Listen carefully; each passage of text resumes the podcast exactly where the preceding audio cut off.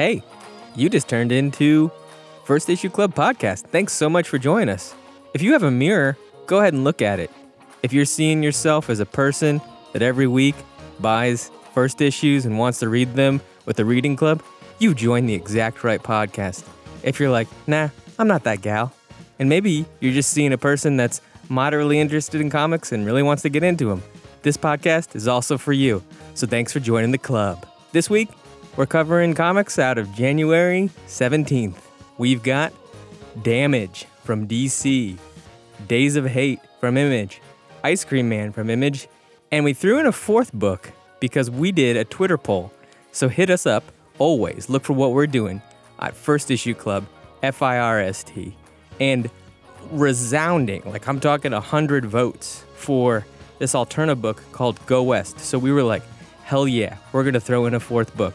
If you don't know about Alterna co- comics, we're going to cover that, tell you all about that goodness that is that publisher later in this podcast. So stay tuned. Who do we got in the club today? And if you could be trapped in any, any horror movie and you were the villain, what would that scenario be? My name is Greg Lichtai, and if, if I could be in any horror movie trapped there and I was the villain, it would be Tremors. And if you're not familiar with Tremors, they are these little monsters that live underground. They just come up out of the ground and then they just gobble you right up and then suck right back down on the ground. Because there's no cooler villain than a villain you cannot reason with. Hell yeah. All right. All right. This is a little off. I bet tremors give good fellatio. I bet they don't because they're all teeth. Oh, they are? Oh, they got no tongue? Yeah. Okay. I think they have one, but they're mostly teeth. Okay, perfect. So if you're into that kind of thing, all Uh, right, that's mine. Um, my name is Caitlin Morosic. I don't really enjoy scary movies. Well, so I do, but it's problematic because I have an automatic physical reaction where I start to cry. but I think that um, one movie that I really did like that I could be the villain for would be Cabin in the Woods. Well, I don't want to ruin it if anybody hasn't seen it because that is one you could Spoilers. easily ruin. Spoilers ahead. Yeah. Skip ahead two I minutes. literally I saw that book on my shelf today. Or sorry, that DVD on my shelf, and I just like popped it in because I was like, "Oh, this movie's so fucking good! I It's d- so I'm just gonna watch it today." Yeah, And I can, that's the kind of horror I can handle. yeah, yeah. I think don't ruin that, I guess, because Yeah. it's like two movies in one. But if you haven't seen that yet, get your, your Get on it. Yeah, I would be the villain that you that I would have to ruin to tell people about. that is just such for a the good pick. people Yeah, that have seen it. Yeah. Um, this is Budget King, and I would choose Aliens, uh, probably my favorite horror franchise, and I would be in Aliens 2, the Queen, which I think is a dragon morph. Because she's just so badass. But as a child, I actually had this thing. I was really into villains. Like I would, I so I cried when the queen got gets, gets pushed out into outer space Oh no. um, as a child. Why my mom is letting me watch that movie at that age is uh, is because she's an awesome mom. Uh, but I also thought of myself as like a bad kid. Like I was bad kid. Y- yeah, or Are I'm you the one. sitting like ants on fire with like a magnifying glass, or just like I was the one that was going to get in trouble. So I really, the plight of the aliens who are just hungry, get off my fucking planet, like is something I really sympathize with, and they aren't going to follow humans' rules. And that was the same child I was. I'm not gonna follow your human rules, mom? Exactly. All right, let's get this podcast started. My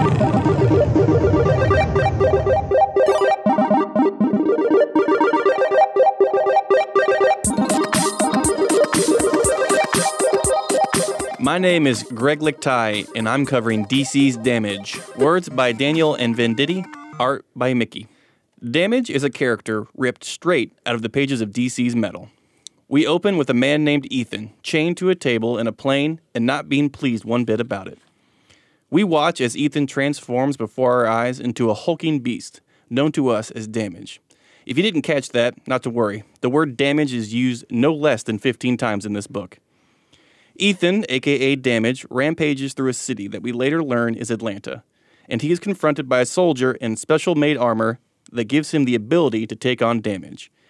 Damage and the soldier, Major Liggett, exchange verbal barbs along with their physical interactions, and we find out that Major Liggett has a personal vendetta for attacking Damage. He wants to be Damage. Eventually, Damage overpowers the Major and escapes and is soothed and reasoned with by some internal voice that we assume is Ethan trying to regain control over his body. The voice reminds him that the innocent people around him don't deserve the pain and violence that he wants to invoke upon them, but the woman who created him does. We are then introduced to that woman, Colonel Maria Jonas, as she as she's surveying the damage that damage caused. While she's looking over the area, instructing soldiers on how to find damage, she is confronted by Amanda Waller and the Suicide Squad, and no one looks happy to see each other. Okay, so there's a lot in this book and a lot of things I could say about this book. Uh, we're going to get into that, but I have a question to give to the club. So we learned that damage, his power is, if you need a little visual, essentially the Hulk. But it's a little different than the Hulk because damage's powers work that in a 24 hour span, he can only, Ethan can only be damaged for one hour. Now, my question to the club is, is that logical? Of course. that seems like, did they do that so they could control him? Yeah, because he's like a weapon. Yeah, I get like Okay, yeah, but he's like Weapon H. Right. Here's, here's my question though. It sounded like he initially agreed to be damaged. Yeah, I think you're right. Yeah, So And even being damaged might be a coveted thing, as we Did- see yeah. from. And by the way, I want to point this out. I'm so glad it's Leggett and not Captain Legit. I think I think Major Liggett sounds like something that you would call someone to insult them. yeah. Way to go, Major Liggett. Yeah. No, Yeah. that was rude. I'll answer your question by saying if there's an interview that exists out there that says D- DC was just like, this is us showing you we could do the Hulk better. If they own that, then I love this book. right, because that's essentially what it is. This Yeah. is the Hulk, Yeah, or more sp- specifically, it's Weapon H. It's the it's the newer version the of new Hulk. version of Hulk. Uh, yeah, i if that is the case, then I'm kind of like, yeah, I, I wonder if they could do it better. If that's not the case, then I I don't kn- I can't even begin to answer if one hour within 24 hours makes sense. I was kind of excited that there's a new DC, just like hero, I guess, or maybe villain. I don't really know. Just that is this is completely new, right? Yeah, it's part of this thing called the New Age of DC Heroes, and Okay. they're, they actually have a, a whole line of new superheroes they're going to introduce uh, in the coming months. Some are probably going to work, and some are really not going to work. Right. I had notes on here that said those traps, and I kept on being like, "What the fuck am I talking about?"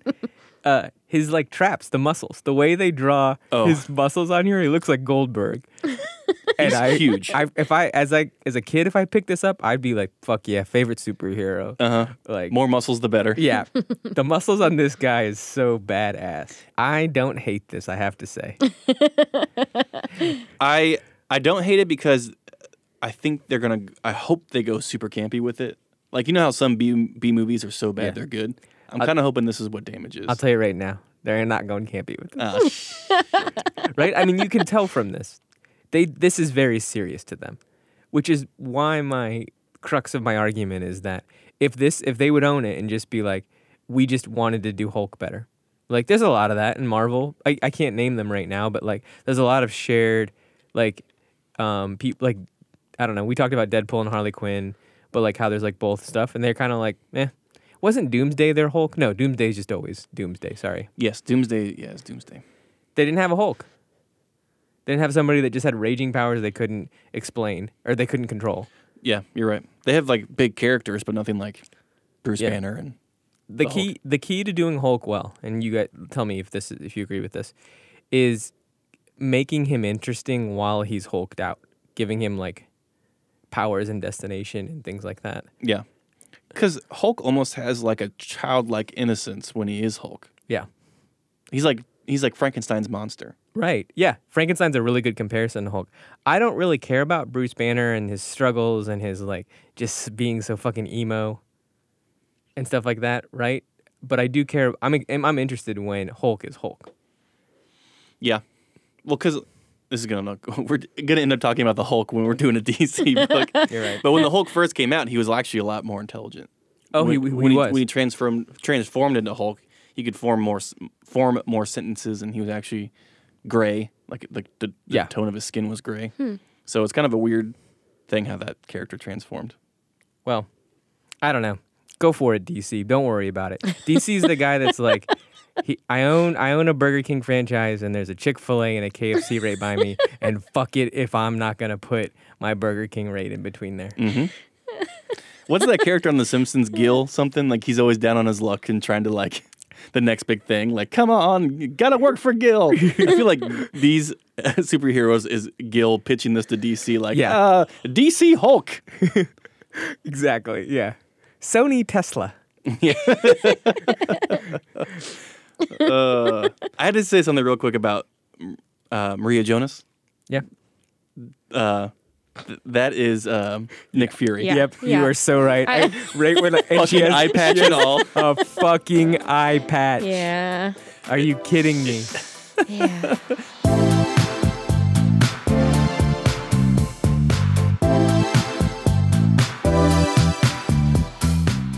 Caitlin Morosic, and I will be covering Images Ice Cream Man, words and art by Prince and Morazzo.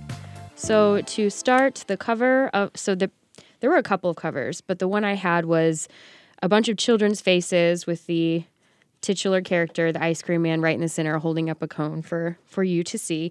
And it was like it manages to be light and fluffy and foreboding, and just there's something about ice cream men that seem creepy anyway. I don't know if it's like just an excess of pure joy or loving other people's children enough to drive them around and give them treats. I don't really know. Or that they're dealing drugs in your neighborhood? Yeah, also that.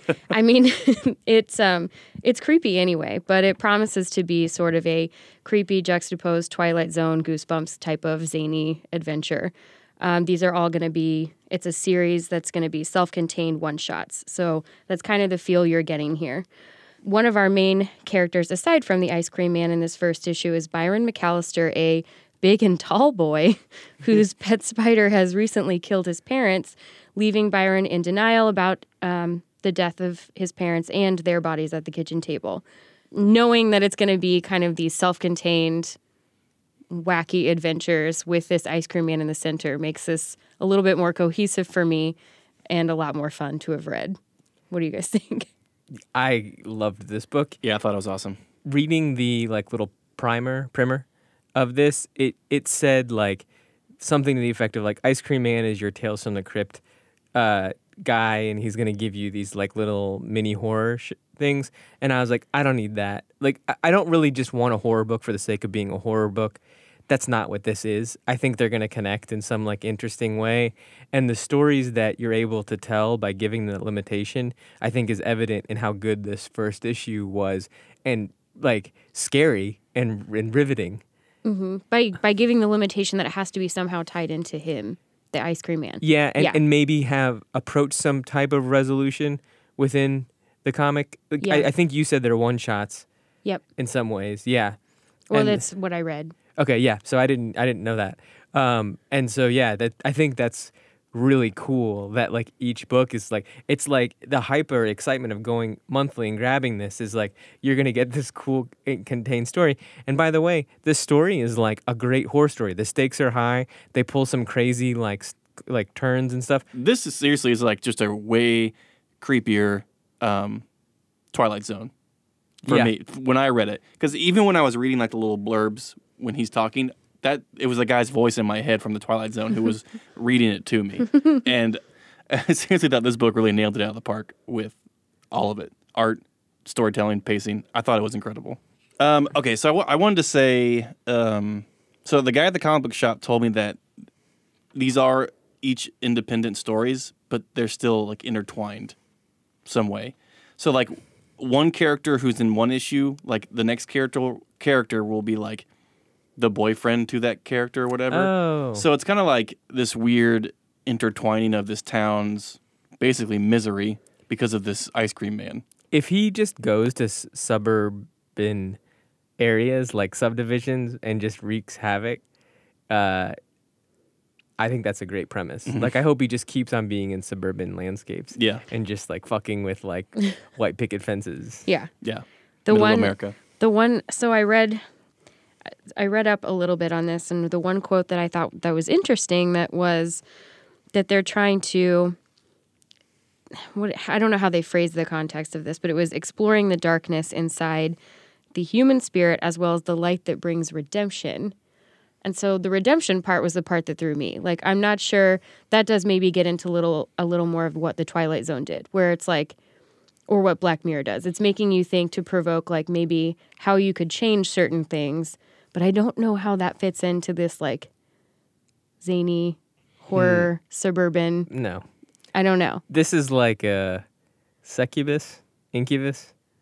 This is like one of those demons. You know those demons? It doesn't want like Succubus. yeah, fuck you as like a baby or something like that. Whoa. Is Uh, that no, no, a succubus is like um, they there's no baby sex? no like they change form to like convince you to do something, and then like once you agree to like do something, you become their slave. Like, Okay. you're, like uh, like they leech off of you. anyway, this is a demon just having fun. I, Yeah. di- I did not get any moral I don't e- redemption. But here. if, if there's going to be a couple of recurring people, maybe they're going to be who we see that from. okay. Just an additional They do thought. comment how crazy this particular town is. So I was a little bit surprised that all the things weren't going to take place in this town. We, uh, in the last panel, we see him driving right. off. Maybe he, that's just the end of the day. Maybe just closing up shop. Yeah. I think I think he's just closing up shop. Okay. So it might be in the same town. I hope so. I hope it is like in the just like him just causing havoc on this town. I think it'd be great. What I don't want it to be is like, and look how crazy white people are. Well, actually, I'm totally fine with that. But if, if, if it's if it's just as like, and all these people have their own, like they're just they're, they're just cogs in the wheel, and that's why I'm here fucking with them. It's like, no, I'd rather him just Why? have no, just completely nihilist. Like he doesn't doesn't Yeah. care. Yeah. He just wants to like. yeah. I think that's this book is going to be that because um, there wasn't any redemption in this issue. I mean, Yeah. it's just kind of like it, like kind of like life. Like things happen. Well, and maybe that was just kind of an overall like view of how they wanted to portray certain characters. Like you do have people that you like in this story that would maybe redeem Yeah, like this jackass psychotic demon guy coming in and just messing with people, which is also really entertaining and fun, Right. but not redeeming. Yeah. I don't know.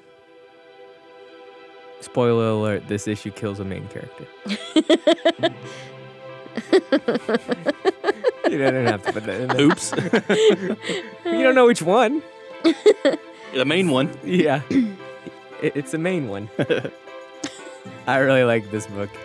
It was very, very good.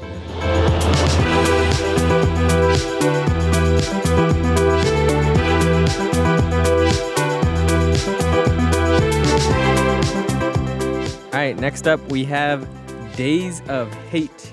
Words by Kot and illustrated by. Zizelge, Thank you. at least according to Google. Perfect. If you don't know, Aleš Kot is a very talked about author, pretty prolific on image.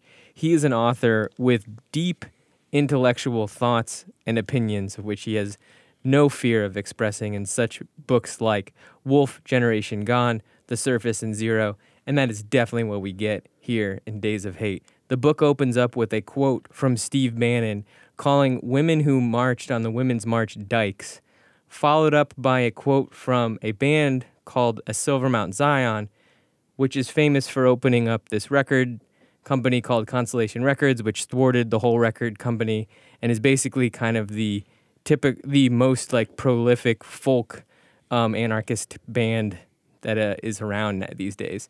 So those juxtapositions, in some ways, are giving you what we're gonna get here in Days of Hate.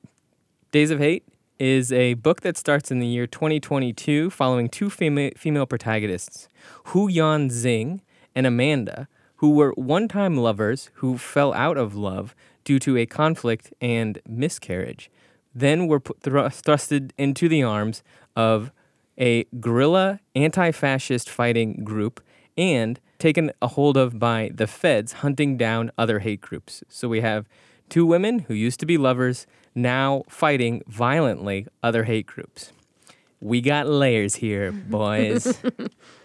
We start with Amanda's guerrilla anti uh, fascist crew finding a nightclub where there is a swastika painted on the wall, and we find out that a secret nightclub full of, I, I guess, a gay nightclub, people in there were burned alive by another hate group.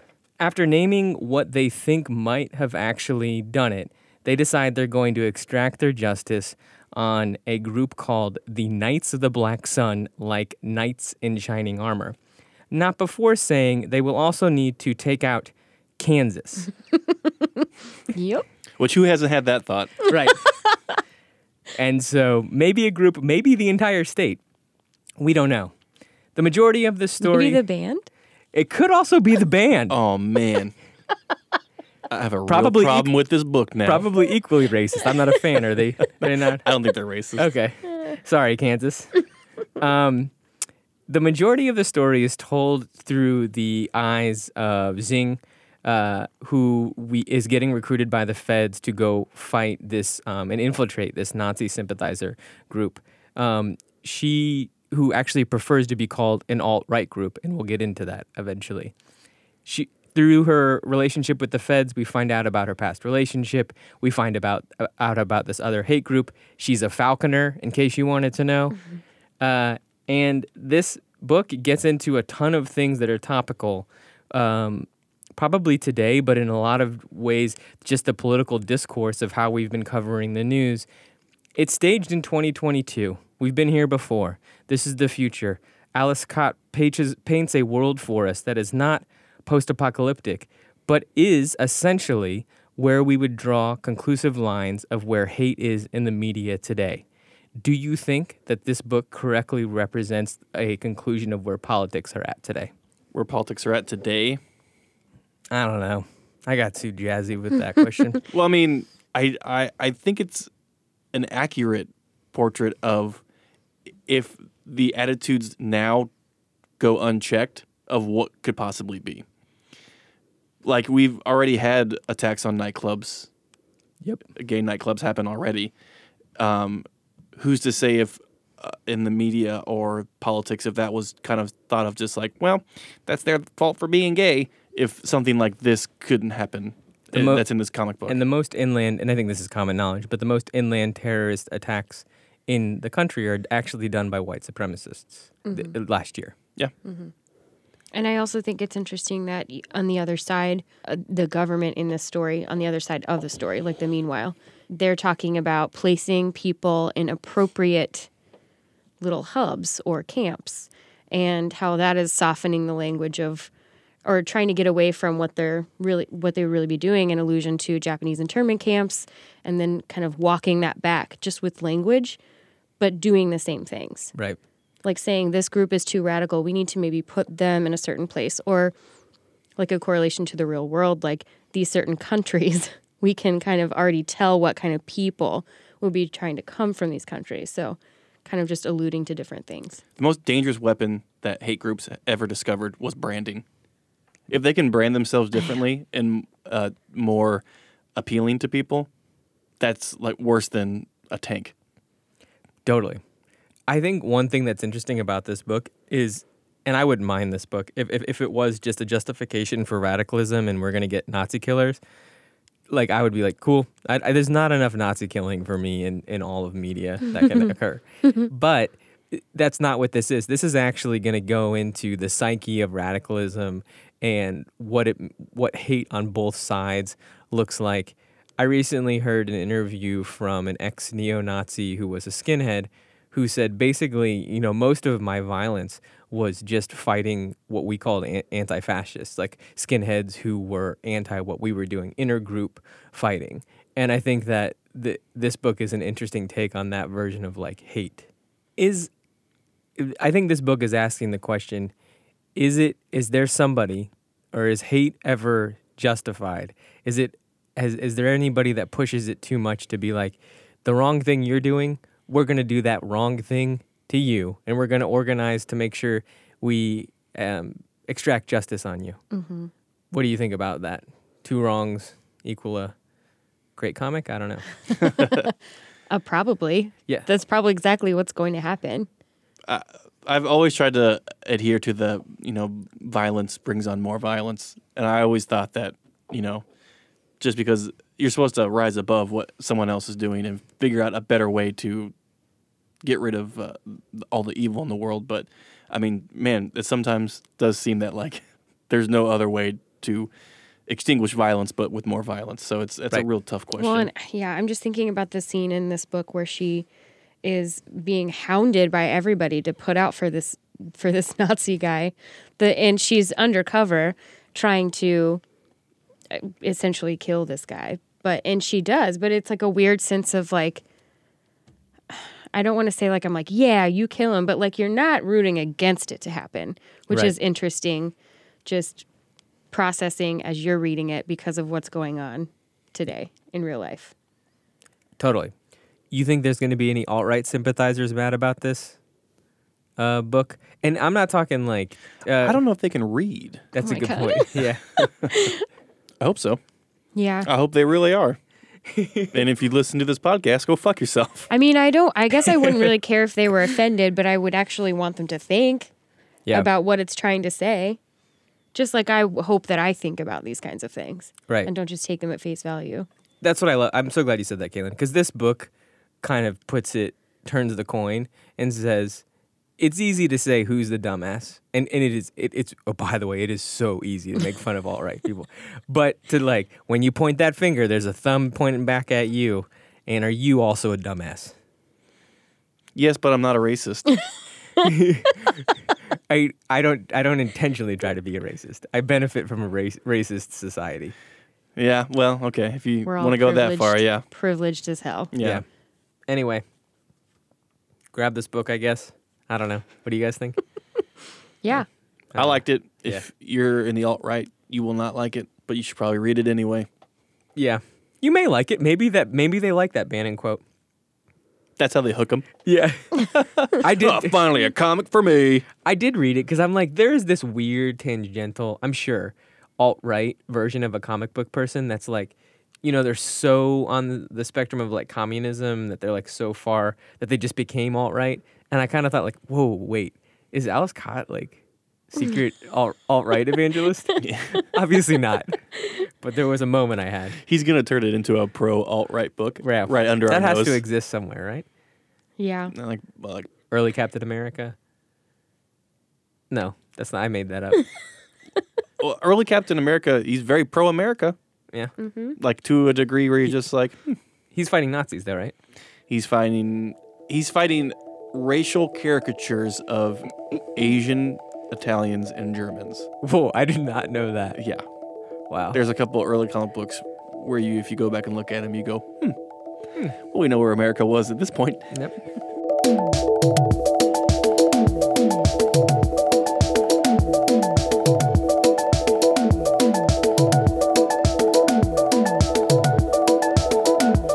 Okay, so now we're going to cover a book called Go West on Alterna. And actually, uh, if you guys are following us on Twitter, we ran a little poll earlier in the week because we want to do this more often, kind of open the gates to you guys to suggest books that we should cover because uh, we don't want to cover things that you don't want to hear. Uh, so, anyway, we ran this poll, and um, with a resounding win, an overwhelming number of votes. This book from Alterna, Go West, Go West, uh, won by a, uh fucking landslide. You guys really want to, us to cover this book. Um, so here we are covering it. And uh, a little thing about Alterna, they're um, an indie publisher. Uh, all their books are $1.50 That is so badass. which is fucking awesome. In, a, in an industry right now, which is bumping the price up, up, up with uh, comic books, a dollar fifty is very doable. totally. You can get multiple, multiple titles of this of, of their books, and it's awesome, and not spend all your paycheck. And I think they print the majority of it. I'm not sure on this newspaper print. I think that's their. I don't want to say shtick, but that's their like uh, go to. They're they're bringing they're, they're they're trying to bring back newsprint. Feels great. I love the texture of it. It does feel very like vintage and throwbacky, and uh, like when I was a kid, all comic books were in newsprint. Agreed. How, however, Alterna, if you're hearing this, when I pick up your books in my comic book store, they're often bent because of they don't have the resistance. So why don't you send me a couple of uh, bagged and boarded number ones over here for my collection? That'd be great. And the price is not reflective of quality. Like Oh no. they have some really, really great books, like Doppelgangers. Doppelganger, oh, yeah. so good. Yeah, they're they're they have a lot of to borrow a word from Budget King, bangers. Boom. All right, so Go West, Old Maniverse and find your next grizzly cowboy in this book. We see the Blade, a man who is preparing to leave on a quest for vengeance. He is leaving the home that recently belonged to him, but we learn his wife and child have been killed by a band of the bad and ugly, led by a man named Creep.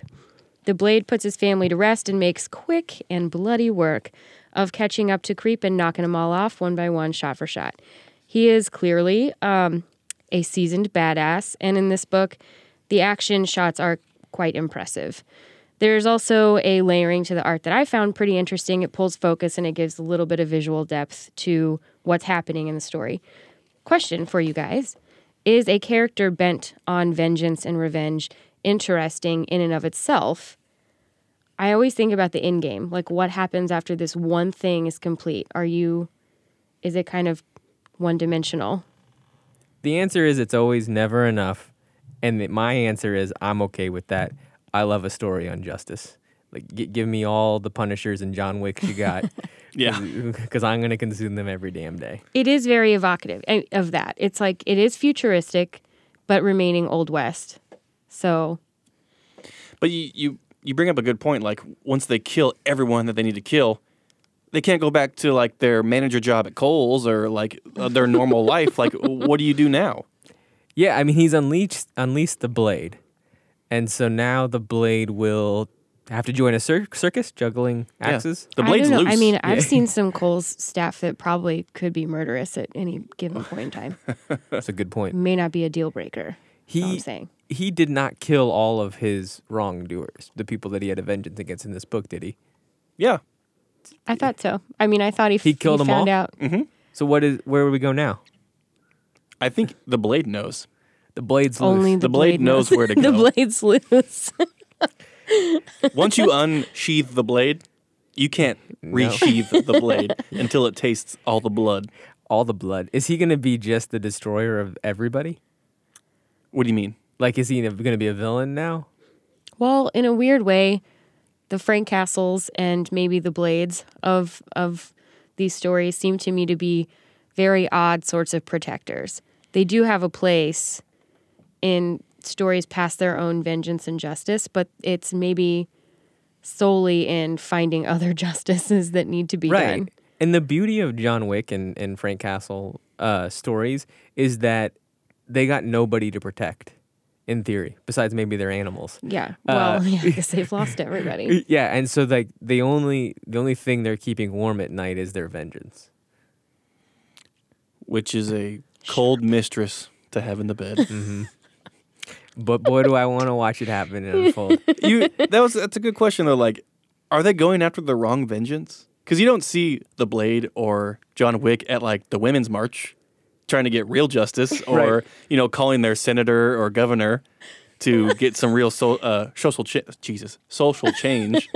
like, there, it's kind of very selfish justice. Totally. And it's just an arms race. It's like you you pushed my nuclear button so far that my nuclear button now goes off and you have to see my nuclear destruction, mm-hmm. right? Yeah. They weren't they could have run for office, be a school teacher. That's an, those are other That forms is of uh, a- Call the police. That's the slow justice that they're not interested in. they want that fast justice. And that- and those are the justices I'm not interested in reading in a comic book. So I'm glad they didn't make that decision. Yeah. you don't see a Ruth Bader Ginsburg comic. But I would like to see them in the vagina Yeah. hats. Like That's if true. somebody can draw Yeah. that. The blade. It's Yeah. a little fan fiction blade in the Yeah. uh, in the If he had a vagina, hat. instead of a cowboy hat, thi- Totally into it. Oh god, this comic would have sold millions. Uh, I really enjoyed the artwork in this. I did. thought it was the you get a lot of close up shots, a lot of uh, really intense, um, kind of tightly framed photos, or not photos but pictures, uh, and I thought that kind of really uh, invoked a feeling of it. This is going to really focus on him and his journey and the revenge that he is seeking and most likely going to get. yeah, he's gonna get it. Somebody's going to fucking get it. Oh, yeah. the blade's loose. Heads are gonna roll, as they say. Hashtag blade is loose. Yep. so yeah, go go west, go grab it, go pick it up. It's a one in three, right? Yeah. Yeah. Three part, So um, three issue limited series. this is one thing that's super cool about Alterna too, which I used to love, is they print everywhere that carries Yes. their uh, comic books in the back, and some some people still do that. So you can actually see what retailers carry Alterna if you buy pick up one of these um, in your state. The great state of Kansas has zero. They have one now. Oof. Oh, they do. Yeah, I It's saw it not, in Doppelganger not, too. Not listed here, No, but uh, okay, perfect. just just the one. Prairie Dog Comics. Ooh. M- Missouri, on the other hand, has a plethora. yes. That's a good thing to bring up, though. If your comic book shop doesn't have it, tell them to get it. Yeah. Yeah, totally. Tell them to get it. Because there, there, are, s- there are some great titles coming out right now from Alterna. Do not miss them. Yep. If you don't, if you're the type of person that consumes this podcast and you don't know that, that you can you can order on things online, you can do them digitally. If you walk into your comic book store and you say, "Could you order this for me?" That's the best way to purchase a comic book because they might buy a handful of them. They're trying to track retail and sell it, so that's like a do that for Alterna because Alterna is doing some great things in comic book and they they totally deserve your support. Yeah, for sure. Cool. Go West number one. Um, closing out. Any thoughts? Closing out. No. Okay. Um, my wife told me that when the music ri- raises up and we say all those things about ourselves, that nobody listens. It's like the curtain call. Like, uh, Yeah. and I was like, oh, she turned off, she skipped the podcast when we started going Fountain City Frequencies and uh, we recorded. Oh. And I was like, oh, you're gonna miss the cool like. The, The callback, sign-offs. yeah, the sign offs and stuff. She's like, you know, nobody listens to this once you start saying all that stuff. oh no. And I was like, crap, I do know. Yeah, she's right though. Let's do our sign offs and then do all the bullshit where we say all the legal tags. Legal, Okay. Legal IDs. All right. This is Budget King and one na na. Oh, I'm sorry. Was that it? I was waiting for more. That was it. It was like, yeah, like Batman. One We've been spoiled by your performance pieces before. Sorry, yeah. I didn't know I was going to do it. That's more intimate. I like that. Thank you. Uh, this is Greg Lichtai signing off. I am Kayla Morosic, and I will show myself out. Po- the First Issue Club podcast is a proud member of the Fountain City Frequencies of podcasts. We were recorded in KCR Studios. Our music is by Primary Color Music, and we are edited and produced by the young and talented. Did you call him Buxom? I did. Buxom Matthew Hodap. Woo! Um, thanks a lot for seeing us. We already did our sign offs there before. you probably aren't even hearing this. If you are hearing this, we're on Twitter. If if you're hearing this and you want something special, let us know something crazy about damage that you saw, and I'll send you my damn uh, those buttons they give out. Those DC buttons for all the metal stuff. Oh, I don't know. Yeah, Does- do people it. want those? Yeah. Yeah. Oh, yeah. okay, they can have my my Here- two. My, Here's a fun little thing about people. They love free shit. I got I got a plethora of free shit for you. You heard them, folks. Get at us at Twitter. Tell us your favorite thing about damage, and I'll pick one of you. Boom. You gotta say bye. Like bye. There you go. I hope that part makes it. You gotta say bye.